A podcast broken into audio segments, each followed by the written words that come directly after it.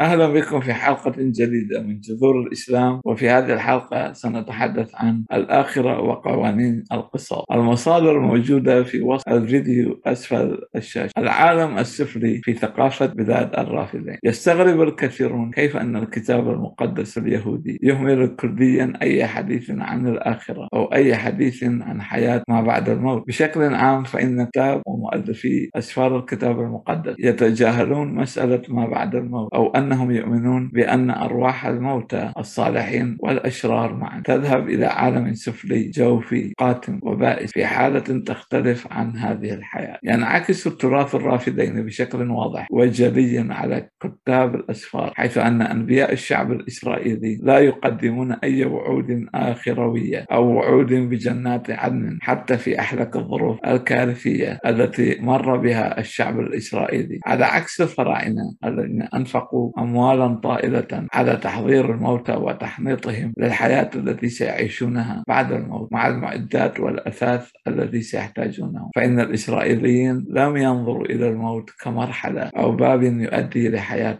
أخرى. كتاب الأسفار الإسرائيليون يرسمون للعالم السفلي أو ما يسمى بالشيول صورة قاتمة ومغبرة هادئة شبيهة بالوصف الذي يتلقاه جلجامش من روح صديقه الميت انكيدو الذي يعود إليه كروح من عالم الأموات السفلي فقط هناك اثنان من أسلاف الإسرائيليين المذكورين في الكتب اليهودية المعتمدة ممن أخذوا دون أن يموتوا إلى الجنة. سفر التكوين الفصل الخامس الآية 24 والنبي إيليا. سفر الملوك الثاني الفصل الثاني آية 1 إلى 12 ولكن عدا هذين النبيين فإن كتاب الأسفار لا يذكرون عن تلقي أي شخص آخر لهذا المصير. وفي الإسلام يبدو أن عيسى بن مريم يسوع في المسيحية هو الوحيد المرفوع للسماء. واختلف المسلمون هل أنه حي في السماء أو أنه متوف. فقط في كتاب دانيال الفصل الثاني عشر عندما تعلق بالأمر بالتوراة طبعا الآية اثنان هناك ذكر للآخرة حيث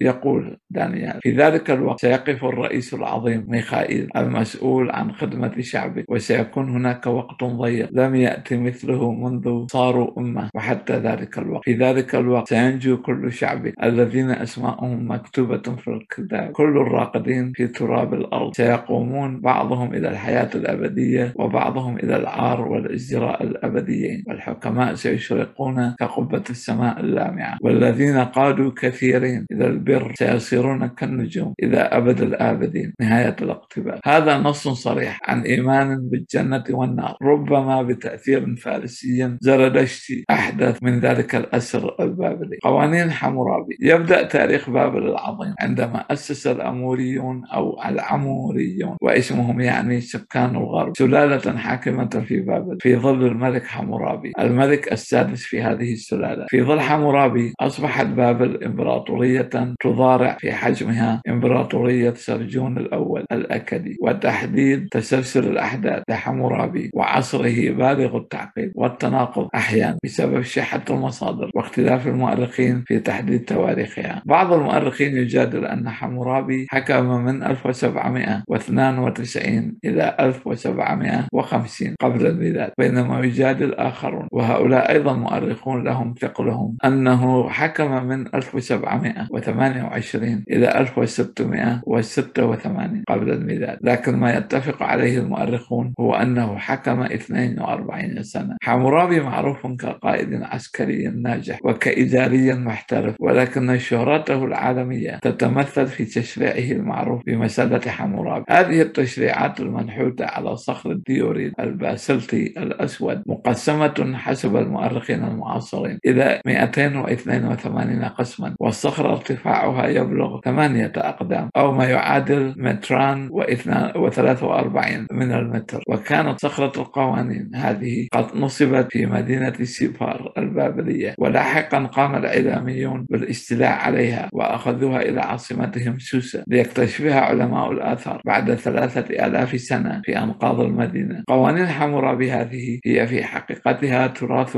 سومري بابلي وفيه كثير من التشابه مع الشريعتين اليهودية الإسرائيلية والإسلامية لاحقا. ومن أبرز أسس هذا التشريع أنه هبة الإله الشماش. إله الشمس لاحظ تشابه اسم شماش مع كلمة شمس. إلى الملك حمورابي الذي يبدو أمام الإله الجالس ليستقبل الشريعة على هيئة عصا في يد الإله. شريعة حمورابي لها أسلوب سفسطائي يشبه كثيرا لغة الاحتمالات الموجودة في الشريعتين الموسوية والمحمدية بحيث يقول النص أنه اقتباس. إذا حدث شيء بكذا شكل فإن العقوبة أو الحل الشرعي القانوني يكون كذا نهاية الاقتباس. وكما أن قانون حمورابي وشريعته كانت هبة وأمرا إلهيا فإن شريعة موسى أيضا هي هبة هبة يهوى. وهذا واضح في سفر الخروج الفصل العشرين الآيات 22 و 23 وكذلك شريعة محمد. هي حكم إلهي منزل على محمد. تشترك التقاليد القانونية السومرية البابلية والموسوية والمحمدية والأخيرة تأثرت أيضا ببعض الأعراف العربية في ضرورة حماية الضعفاء والفقراء على الأقل نظريا طبعا كحماية الأرامل والأيتام من الاستغلال. يعلن حمورابي أنه يقصد من تشريعه اقتباس لخير الناس لنشر العدل في البلاد لإهلاك السيء والشرير لكي يمنع استغلال القوي للضعيف نهاية الاقتباس. لكن هذا القانون الذي يزعم الإنصاف حاله حال قوانين أخرى. سومرية أقدم. لا يقدم الحماية لفئات مسحوقة معينة. أعضاء الطبقة النبيذة على سبيل المثال كانوا يعاملون باحترام أكبر حسب هذا القانون وكان الأغنياء يستطيعون تفادي العقاب عبر دفع غرامة وأيضا كان الغني الأرستقراطي قادرا على تفادي عقوبة القصاص بالموت في حال ارتكب جريمة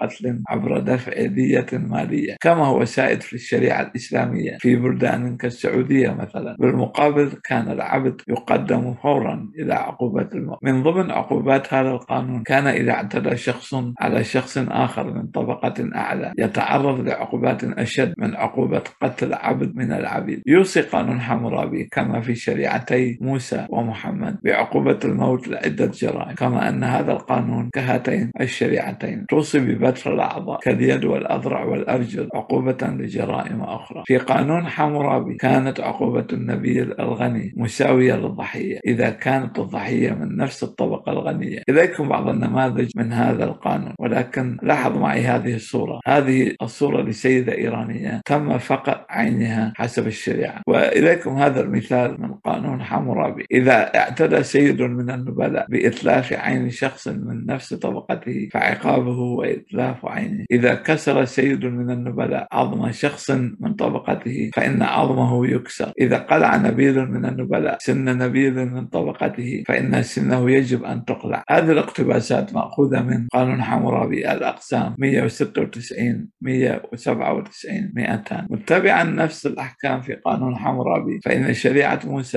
توصي بنفس العقاب بالمثل. اقتباس إن أذى شخص جاره فمهما كان ما فعله يفعل به. كسر بكسر وعين بعين وسن بسن. من يؤذي ينبغي أن يؤذى بمثل أذيته. نهاية الاقتباس. سفر اللاويين الفصل 24 الآيات 19 و20 غير أن شريعة موسى لا تبدو طبقية كما في حمورابي ربما لأن غالبية الشعب الإسرائيلي كان بدويا لا يملك الكثير وكذلك الحال بالنسبة للشريعة. المحمدية. لكن النظرية شيء والواقع شيء آخر. إذ كان قسم الديات في الشريعة المحمدية التعويض المادي يساعد الغني في تفادي العقوبة. وهو المتبع في السعودية حيث يستطيع الغني تفادي العقوبة بدفع تعويض. هذا إن ثبت ارتكابه الجريمة طبعا. توصي شريعة موسى ومحمد بأن يتم تطبيق الحدود بدون رحمة. في التوراة مثلا نجد في سفر تثنية الاشتراع الفصل الحادي والعشرين الآية 19 تقول اقتباس لا تشفقوا عليه بل عاقبوه حياة بحياة وعينا بعين وسنا بسن ويدا بيد ورجلا برجل. نهاية الاقتباس. وهذه توصية بتطبيق قانون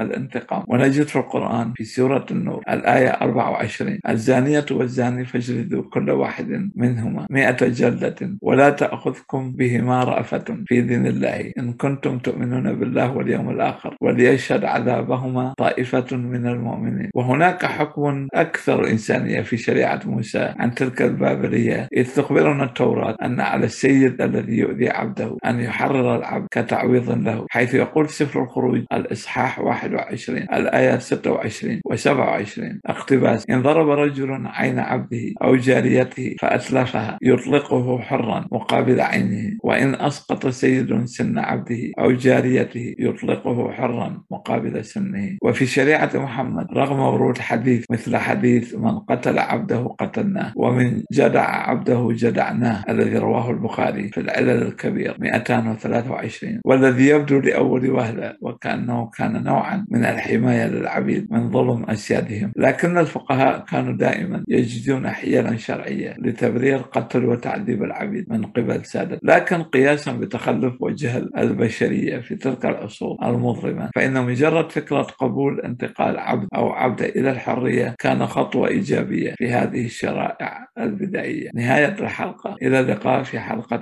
أخرى.